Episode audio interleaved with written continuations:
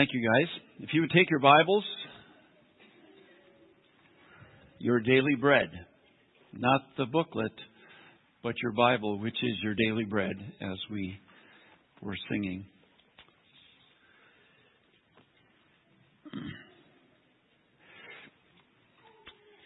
Before we pray and get into uh, uh, what I have for you today, I, I do want you to pray for me and this is an exciting thing. This is a blessed thing uh, for a father. But uh, this afternoon, uh, I will be heading over to Grand Rapids and a little bit north of Grand Rapids to uh, uh, a home on a lake that's been made available to us. And I will be there for the next two days with two of my sons, Lon and Seth, who are pastors. And this year, my granddaughter who just graduated from college with a degree in church ministry. And we are going to have a Bjornrud church ministry retreat. And uh, we're going to spend these days together studying scripture together. And I don't even plan it. They invite me to come along. And uh, we're going to study the Word and talk about ministry and pray with and for each other and eat and watch football and just have a great time. So uh, pray for us. Pray that it'll be a great time. Uh, just the idea that it's going to happen is uh, a blessing to uh, this dad's heart. And uh, uh, just pray that it will be to my sons and granddaughter as well. Uh, would you stand with me and pray before we go into the Word? Our Father, thank you for this time that we've already had. Lord, we have heard of your work among our women. We thank you so much for that. And Father, we have sung songs that talk about you being on the throne, you reigning, you having the final say in our lives, us being desperate for you, saying that your word to us is daily bread. Songs that submitted to you, submitted to what you say. Father, I pray that as we go into this message and, and work through it, that we would remember those statements and their truth from those songs. Father, guide us now. We need your guidance. We're desperate for it. In Christ's name, amen. You may be seated. Pastor um, Brandan Robertson is um, a practicing gay man who has uh, many, many visitors on his blog on the internet. An interesting thing that he says in one of his blogs is that he believes the present day LGBTQ movement had its start in the late 1960s and early 1970s. And I think that makes sense. And those of you who were around at that time, I was playing high school sports and graduating and spending my first years in college at that time. And as I recall, what he has said makes sense. Because during that period of years, we had what was called the sexual revolution. Remember that? Free love, free sex, do whatever you please in the area of sexuality. It's your choice. If it feels good, do it. Um, be whatever you want to be. Be whoever you want to be. And taking drugs will make it even better. Uh, a lot of us saw recently the movie from that same period of time called The Jesus Revolution. Unless you think that was the major revolution, as great as the Jesus Revolution was, it was also the sexual revolution. I was doing some math. Those who, during that period of time, who were aged maybe 16 to 24, are now 70 to 76, 77 years old. And for the last decades, many of those people have been our college professors. They have been our business leaders. They have been our politicians. They have been the leaders of our media and entertainment. And now many of them are retiring. But there's a whole generation that they have effectively, over the decades, influenced. That started with their participation in the sexual revolution. And they have been effective in the classrooms and in the literature and in the business world and politics, entertainment, and media with their influence. I think Brandan Robertson has a point. That's where this present LGBTQ movement had its start. At least it's interesting to think along those lines.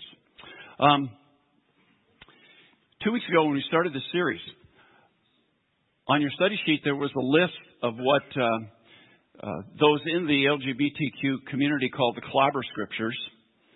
Um, and I had asked you to spend some time uh, looking at those scriptures to see what is written.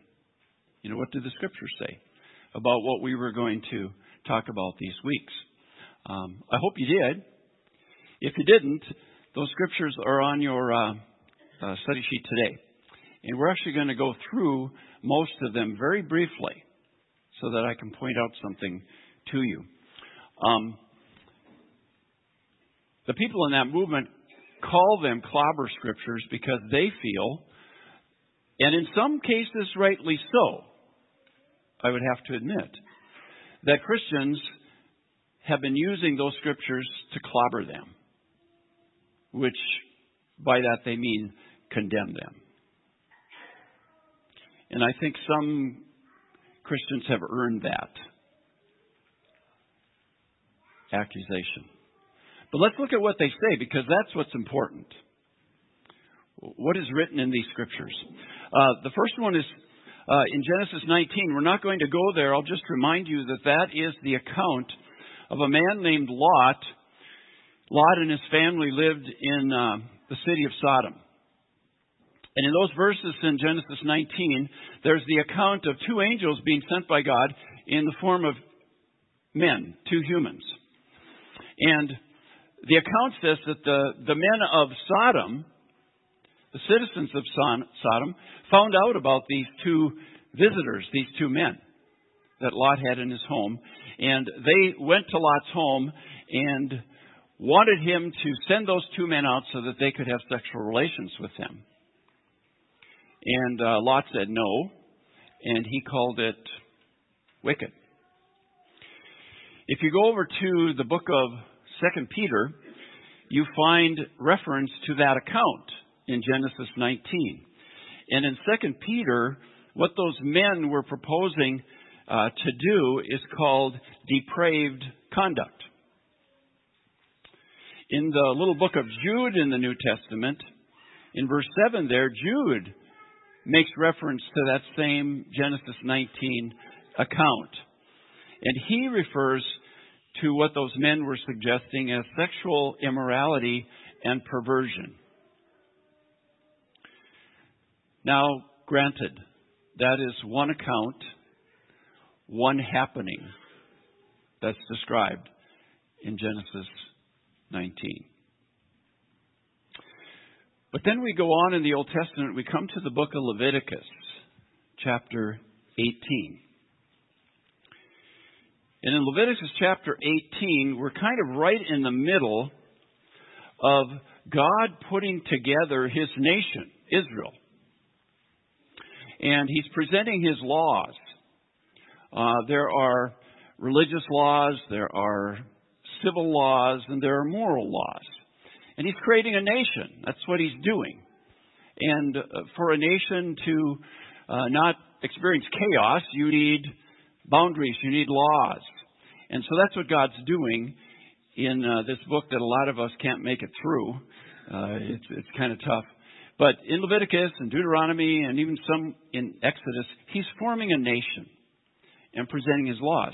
And in chapter 18, in the first verses, he says to Moses, Speak to the Israelites and say to them, I am the Lord your God.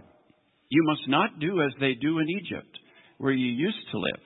And you must not do as they do in the land of Canaan, where I am bringing you. Do not follow their practices. You must obey my laws and be careful to follow my decrees. I am the Lord your God. And so, from the beginning of verse uh, 1 and going into the rest of the chapter, the purpose of this chapter is to let the Israelites know what will not be acceptable. And he says, I want you to be different, first of all, from the land you just came from where you were slaves. I don't want you to practice the same things the Egyptians did. I want you to be different. I don't want you to practice the things that the nations practice that I'm bringing you to, Canaan, and the people who live there. I don't want you to be like them. So basically, he's saying, and he'll say it later, I want you to be holy like I'm holy. I want you to be different.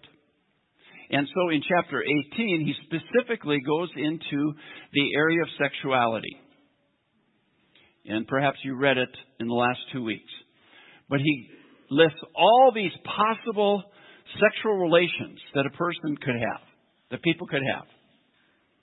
And the implication seems to be that the people of Egypt practice these things, and the people of Canaan practice these things, and I don't want my people to practice them. I want you to be different. I want you to be holy. And in the list, in this whole chapter of different um, sexual relations that he says you must not practice, we come to verse 22. And he says, Do not have sexual relations with a man as one does with a woman. That is detestable. So it's there in the midst of this whole list of sexual relations that God's people are not to be involved in if they're going to be different, if they're going to be holy. Well, that's Old Testament, right? That's Old Testament law. Let's go to the New Testament. Romans chapter 1. Romans chapter 1.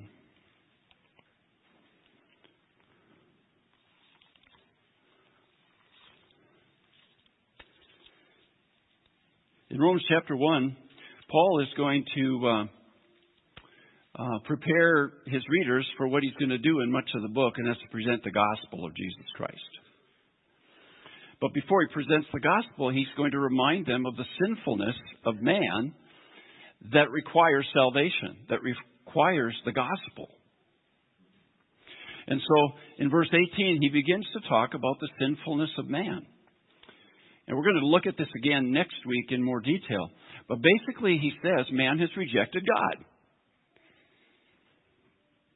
Even though if they just look and think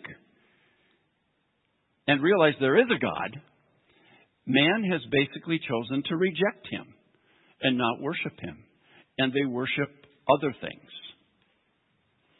And he goes on to say, with that choice, mankind has found itself moving certain directions.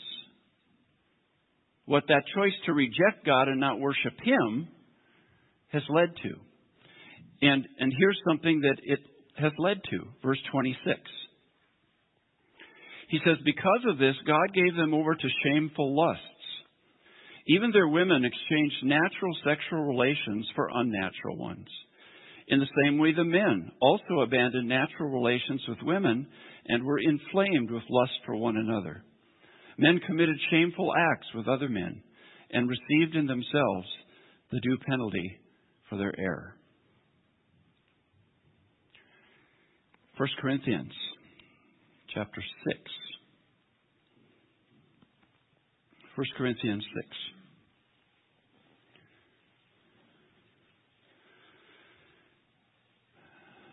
Starting in verse 9. Paul says, Or do you not know that wrongdoers will not inherit the kingdom of God? Do not be deceived. And then he lists different sinful practices that, if continued, would keep people from the kingdom of God. And so he says, uh,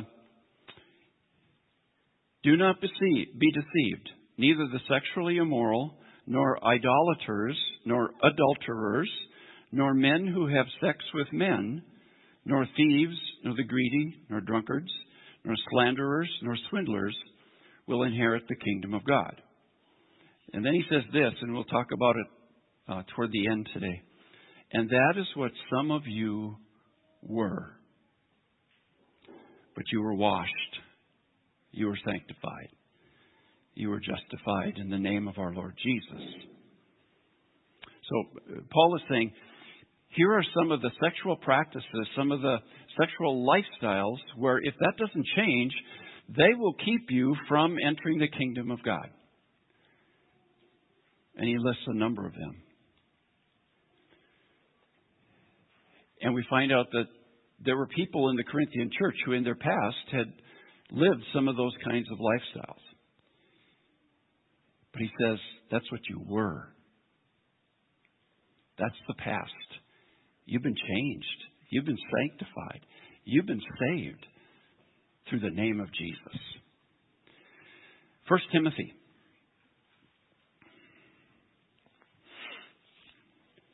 1 Timothy chapter 1. Uh, starting in verse 8. By the way, have you noticed that You know, you had one account in the Old Testament about this. You had one other passage about it in Leviticus. But now we're on our third, fourth, or fifth one in the New Testament. So those who might try to hold on to, well, that was old, not new, pay attention. 1 Timothy chapter 1. Uh, let's start verse 8. We know that the law is good if one uses it properly. We also know that the law is made not for the righteous, but for lawbreakers and rebels, the ungodly and sinful, the unholy and irreligious, for those who kill their fathers or mothers, for murderers, for the sexually immoral, for those practicing homosexuality, for slave traders and liars and perjurers, and for whatever else is contrary to sound doctrine. So, all those things in that list, contrary to sound doctrine. So, there you have what some call the clobber scriptures that uh, they believe Christians have used to condemn them. In your reading prior to today, or as we just quickly went through them, did you notice a couple things that are common to all of those passages, those six or seven passages, the first thing that's common is they all mention somewhere in them same gender sexual relations. Every one of them, somewhere in those passages, that subject was mentioned. So that's common to all of them. The second thing that's common to all of those scriptures is that all of those scriptures, in one way or another, and there are many different words and phrases used, as you noticed, refer to same gender sexual relations as sin, as unacceptable to God, as wrong. Every one of those scriptures uses words or phrases to communicate that about that practice, about that lifestyle. So here's the question that we're going to think about for a while. Why? Why is it wrong? Why, why, why, does Scripture, in the Old and New, why does Scripture, in every one of these six or seven passages, in some way present same gender sexual relations is wrong.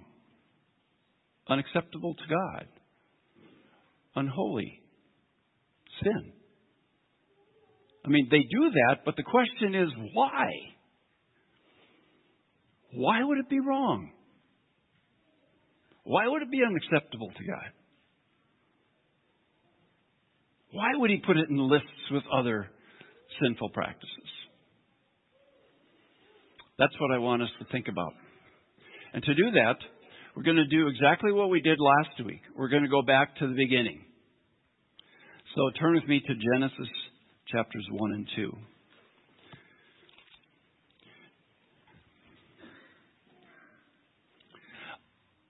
I think the answer to the why question about why that uh, lifestyle and practice is wrong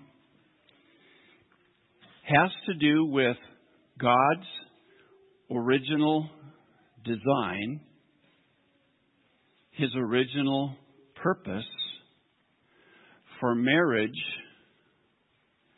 and sexual relations. And we find his design and purpose at the very beginning. And his design brings together the subject of marriage and the subject of sexual relations. They go together to make up God's design and His purpose. So let's just look at this. Many of you are familiar with this. Uh, common scriptures. Genesis 1, 27, 28. This was God creating, and now He's created man. Verse 27. So God created mankind in His own image. In the image of God, He created them. Male and female, He created them. God blessed them and said to them, Be fruitful and increase in number. Fill the earth and subdue it. Rule over the fish in the sea, the birds in the sky, over every living creature that moves on the ground. So the scripture starts by saying God is the creator. We looked at that last week. And uh, included in his creation was mankind. And it's very clear, like we saw last week, that um, it, w- it, was uh, a binary creation two male, female, man, woman. That's it. There isn't a long list in this account. And he had a couple commands for the first man and woman. The first command in verse 28 was be fruitful and increase in number. In other words, reproduce.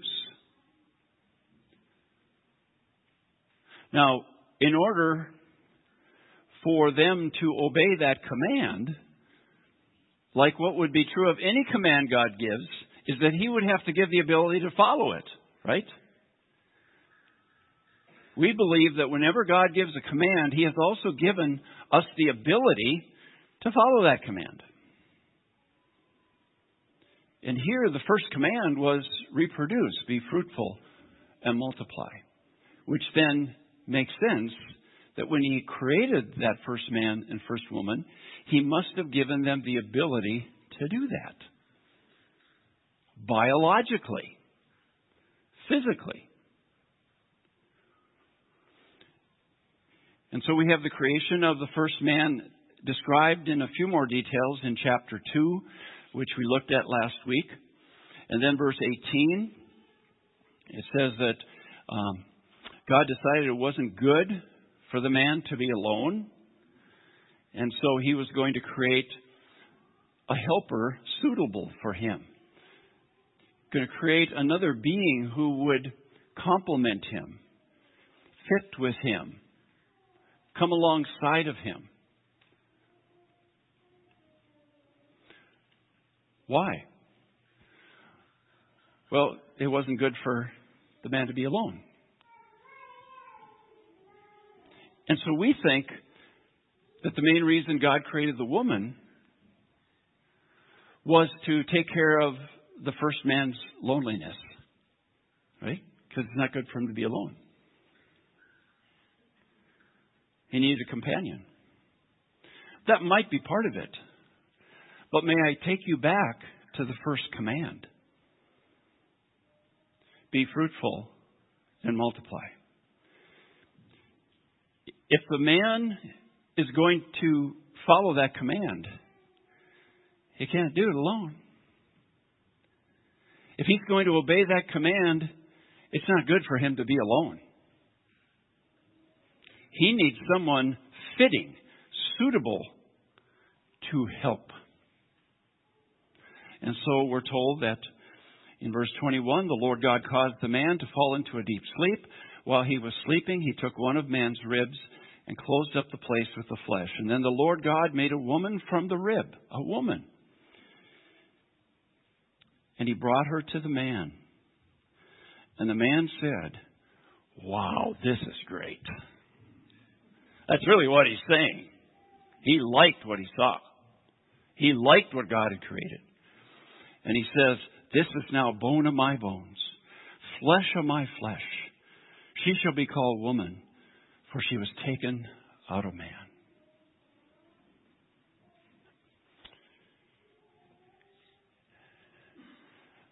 Very much like the man, both created in the image of God, sharing certain uh, qualities of God, not gods, not co gods, but certain things that were true of God in a personal way became true of human beings, which are not true of any other part of creation. So, in a lot of ways, they were alike, created alike. But we know that they were different in ways too. That God chose to create the man and the woman a bit different. Why? So they could follow the first command be fruitful and multiply. Because if he had created another man, another male, exactly like the first man, they couldn't have followed the command. Couldn't have done it. And God's design and His plan would not have taken place. And so He created woman who was suitable, fitting to complement the man. And so you have this scripture, which is pretty much the first scripture that points to marriage, that follows. Verse 24. That is why a man leaves his father and mother and is united to his wife. Notice man, wife, male, female. And they become one flesh. Now I know that there are people and and and and maybe it's you and so you'll disagree with me, but that's okay. But there are those who would would like to go beyond what the words say here. The specific words, and they became one flesh. In Scripture, uh, the word flesh tends to mean one of two things, usually. Um, especially in the New Testament, there are times when the word flesh can be uh, translated sinful nature. You might see that in some of your Bibles. Because the flesh seems to be referring to something uh, along that line. You know, you've got the spirit and the flesh, and they war against each other in Galatians. And so there are times where the word flesh refers to that sin nature. And then other times, based on context, the word flesh simply means flesh, body. You know, the, the physical body. And you need to use context to determine which which usage is here with the word flesh, because it comes from the same word. Well, here it says, um, a man will leave his father and mother, be united, bonded, glued together with his wife, and the two will become one flesh. Now, by context, I would say it doesn't mean they become one sin nature. Doesn't make sense. So that leaves us with physical body. I would suggest that here we have the design for marriage from the beginning. A man and his wife, a man and a woman, who've been created in such a way that they can follow the first command to be fruitful and multiply. They come together. They leave father and mother, and that'll be the case from then on. And they're united to one another. They're bonded together. They're glued together. Cleave. And then, in that order, they become one flesh. They experience the oneness of the body, which allows them to fulfill the first command. Because God made them very much alike as human beings, but some very important differences.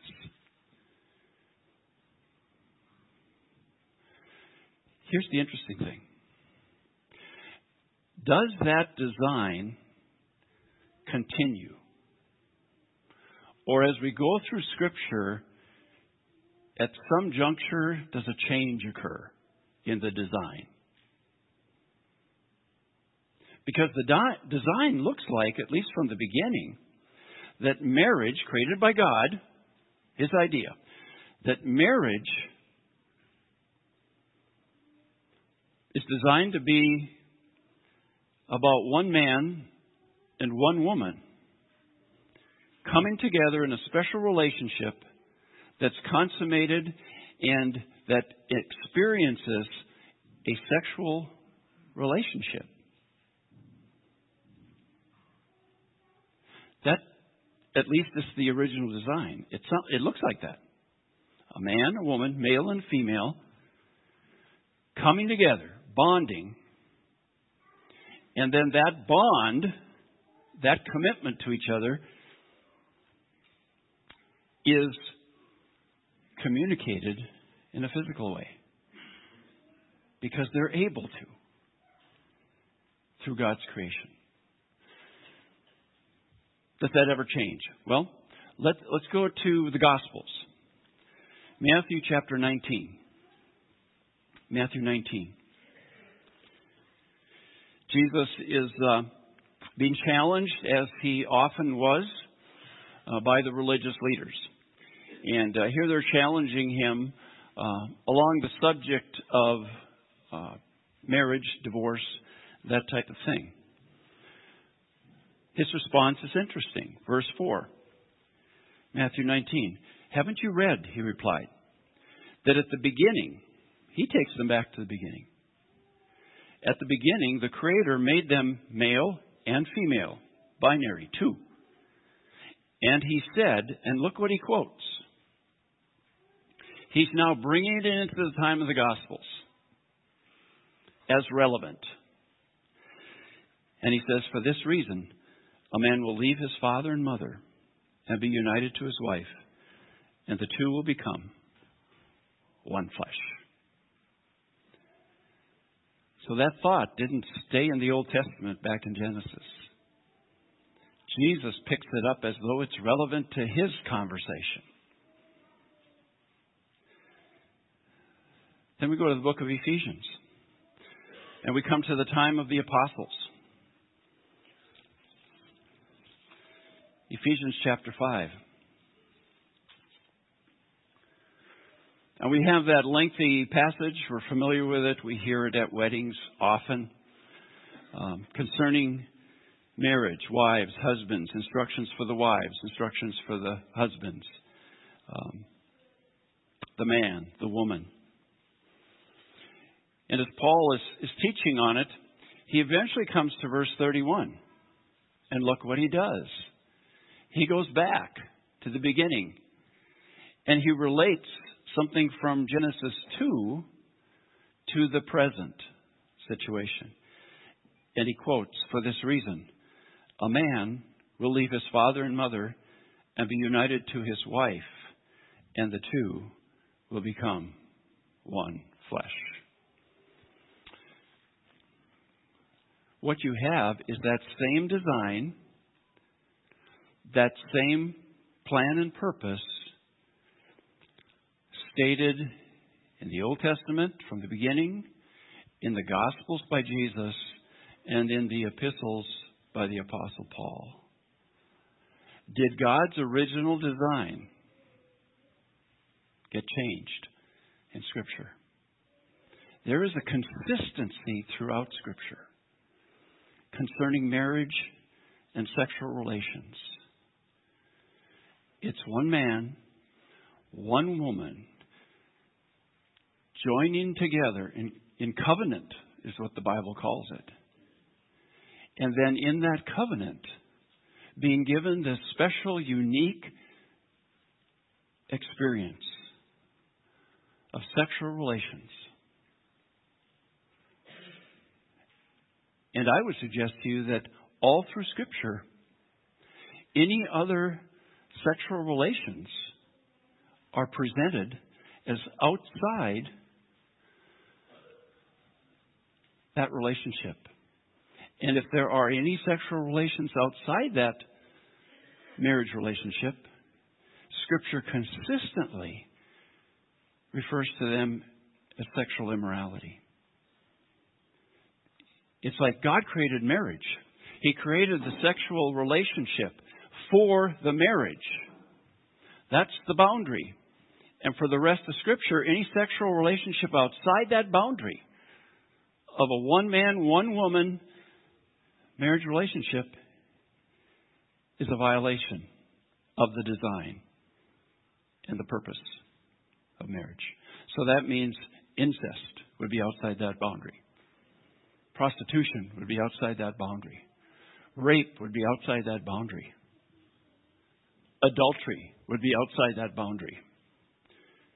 Pre-marriage sexual relations would be outside that boundary. All consistently in Scripture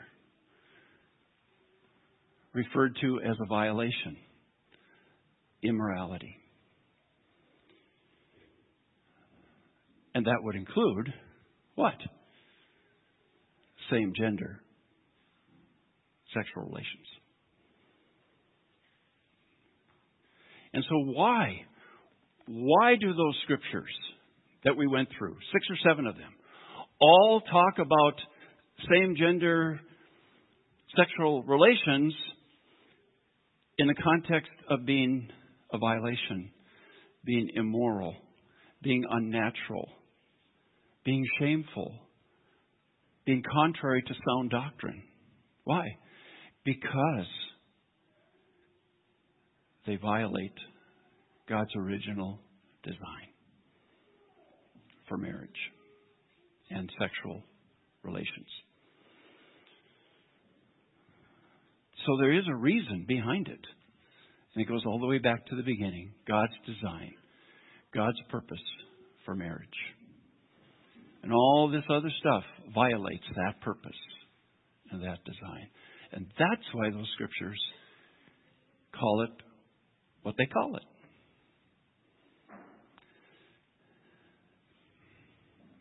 You see, like we said last week, God has set the standard. God has set the baseline. And it is consistent throughout Scripture.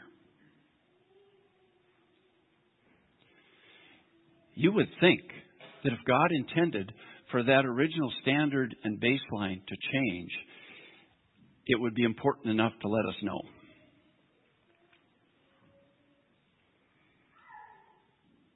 Now, there are those who say, well, we can change it. We can change it because the Bible was written at a different time. Our situation is different today. and so we have to reevaluate what these scriptures say. And I tell you what, I've been reading some books and I'm getting tired of all the interpretive calisthenics these people go through to somehow get these scriptures to align with a behavior and a movement and a lifestyle that's going on today. but the question always remains what is written, right? What is written? So, to wrap it up, let me. Um, I have a word for the homosexual person, and I have a word for um, the heterosexual person. Um, did you know that those two terms did not even appear till the middle 1800s? And a man named Sigmund Freud came up with those two terms to describe two categories of sexual um, attraction, sexual orientation, sexual practice. but those two terms didn't even come up till till Sigmund Freud. So what what would I have to say to the homosexual?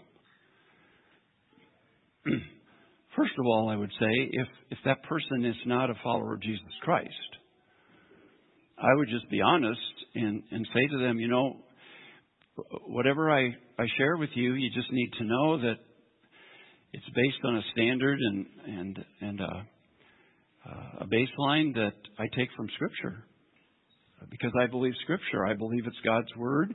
Um, all Scripture is God breathed. Uh, I believe that, and because of that, I believe it's truth and it gives us God's standard and, and baseline. So I just want you to know that that's where I'm coming from. And, and you may not believe that about the Bible, so we may not agree. but I just want you to know that's where I'm coming from. Even though that might not matter to you. And I would want a discussion about what is it that, and we're going to talk more about this in the last message, but I, I would want to know what is it that has led you to this? Um, by, by what authority, by what standard have you come to believe this and now live this? Um, if it's not the Bible. And a lot of times it would be feelings, probably, uh, emotions, desires. Uh, maybe it's culture pressure. Uh, maybe it's uh, media. Maybe I don't know what it is. But if, if, if you're not a follower of Christ, then you know the Bible isn't important to you. Then something must be leading you to this. Uh, something must be your authority on this. And it's usually those things. Remember the old song? How could it be wrong if it feels so right? Remember that old song? Um, sounds like where you're getting your authority. And I probably would just warn them you know, you may not hold the Bible as um, authority, but uh, there's a verse in the Proverbs that says there's a, there's a way that seems right to a person, but the end leads to ruin. And I just want to warn you about possible practical consequences of the choices you're making. But you see, if I'm speaking a word to uh, someone involved in the homosexual uh, lifestyle, I may not be speaking just to an unbeliever. I may be speaking to somebody who professes to be a follower of Jesus. And many of us may know and love and care about some of those people. now, if I have a word for them, I, I might come from a different direction. Because if, if they're professing to be a follower of Christ, I would need to know well, then, do you also profess that the Bible is God's Word? Do you believe that? Do you believe that because it's God's Word, it's truth? And that all Scripture is given by the inspiration of God. It's His Word, His standards, His principles, His baseline for how we live. You profess to be a follower of Christ. Do you also profess that kind of view of God's Word? Because if they do, then you can start moving in that direction, right? Because if you profess that about God's Word, what is written? What is written? And is there some reason why you can hold to the authority of God's Word in every other area, but you draw the line here? How did you get to that place as someone who professes to know Jesus and follow Him and hold to the authority of God's Word? You would have to go through a lot of interpretive calisthenics to make all those scriptures that are consistent say something else.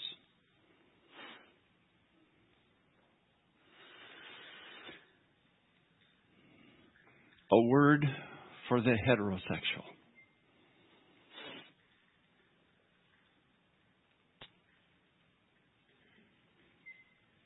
You know, we have bodies too that God created. And God's design and standards and baseline for marriage and thus sexual relations applies to us, obviously. Turn with me to Matthew chapter 7.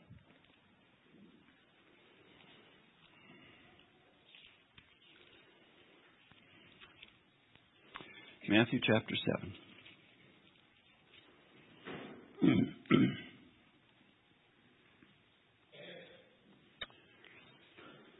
Starting in verse 1, if you have such a Bible, it's in red. Jesus speaking. Do not judge, or you too will be judged. For in the same way you judge others, you will be judged. And with the measure you use, the standard you use, it will be measured to you. Why do you look at the speck of sawdust in your brother's eye and pay no attention to the plank in your own eye? How can you say to your brother, Let me take the speck out of your eye, when all the time there's a plank in your own eye? You hypocrite. First take the plank, some Bibles say log, out of your own eye then you will see clearly to remove the speck from your brother's eye to help him or her. As I said earlier, I think there are Christians who have earned this idea of clobber scriptures. Unfortunately. And I don't know your thoughts, your feelings toward you know, people in the world who who practice same gender sexual relations, attraction, orientation. Uh, I don't know how you feel about professing Christians choosing that. I don't know how you have tended to treat them, your attitude toward them. Let me remind you what Jesus said. In this context, there are heterosexual logs that could be in the eyes of Christians who are judging those who are making these same gender choices. You have to ask, I have to ask the question what is written? What is written for me as a heterosexual who is maybe single or, or maybe in a marriage, what's written? There's a lot written. 1 Corinthians 6 Your body is the temple of the Holy Spirit. Honor God with your body. Flee sexual immorality. What's sexual immorality? Every sexual relationship outside the boundaries of a one man to one woman marital relationship.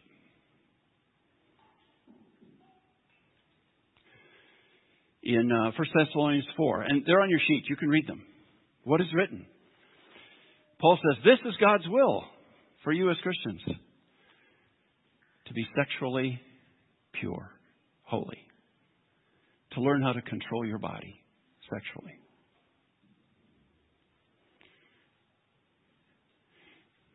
In Hebrews 13, the writer says, honor marriage. And it goes on to say the way you can honor marriage is to not commit adultery and list a couple other sexual sins outside of marriage. You honor marriage by staying within God's design and purpose for the sexual relationship.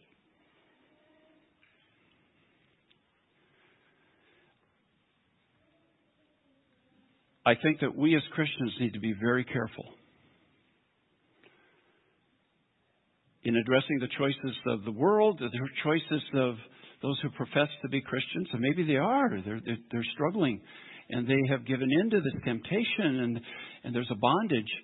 But we have to be careful, and we'll get more specific in a couple of weeks, more careful about how we address that. Because so often, we aren't addressing the logs in our life as far as sexuality is concerned.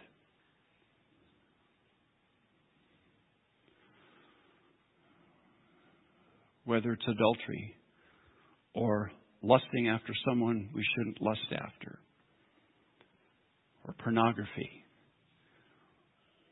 or premarital sexual relations.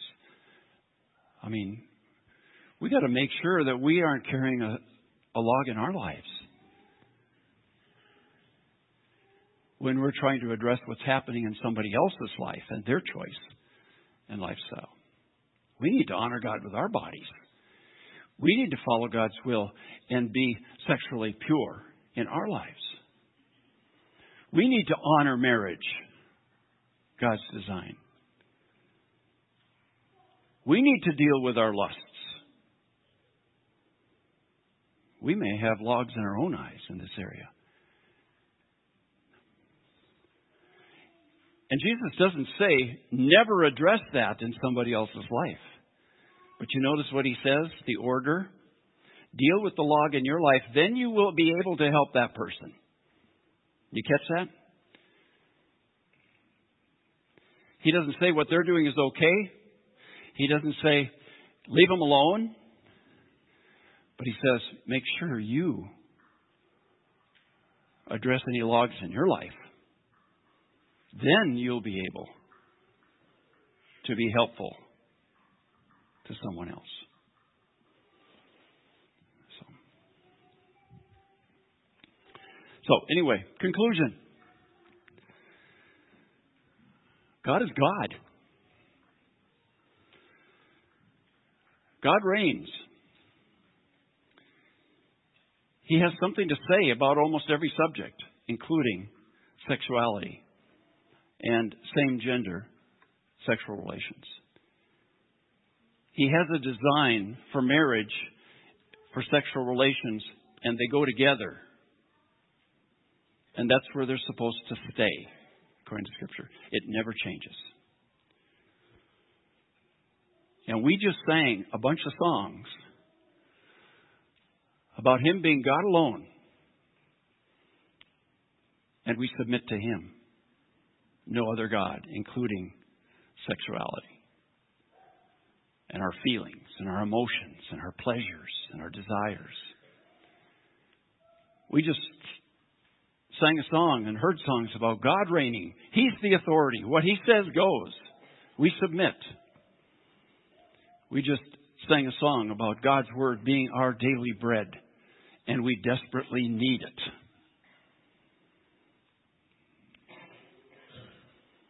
Are we living out the words of those songs.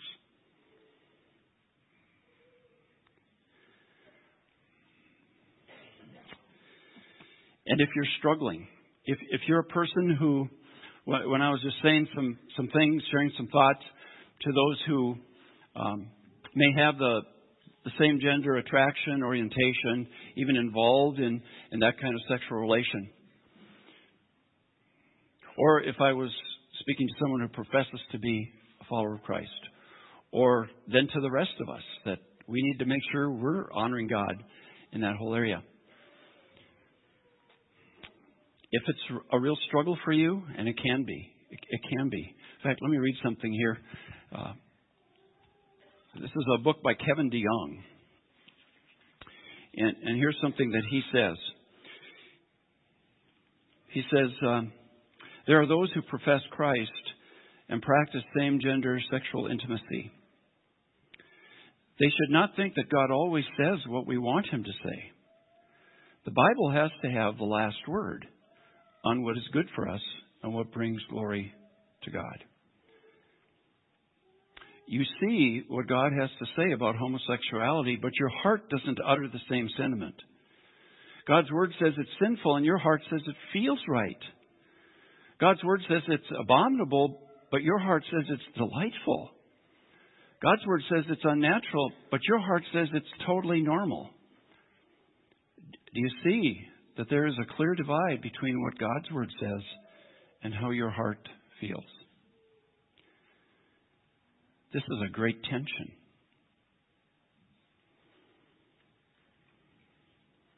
It's a difficult struggle.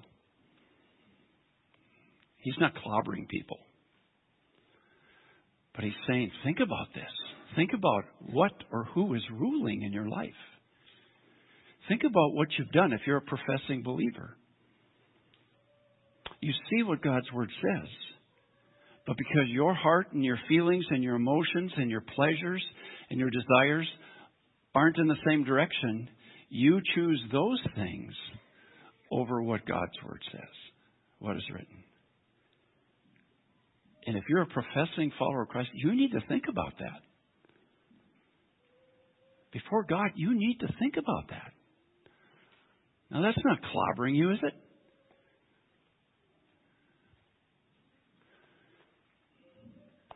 In 1 Corinthians 6, the most powerful words that Paul writes in that passage. Remember, he talks about different lifestyles and practices, and if you continue in that, you will not enter the kingdom.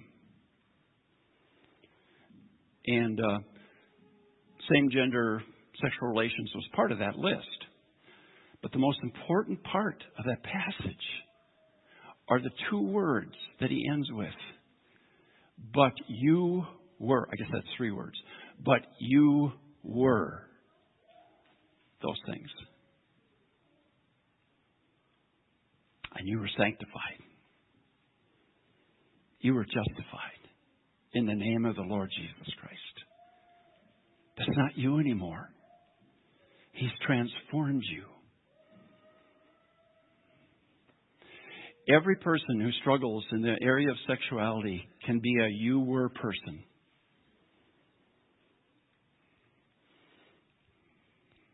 You can be a you were person.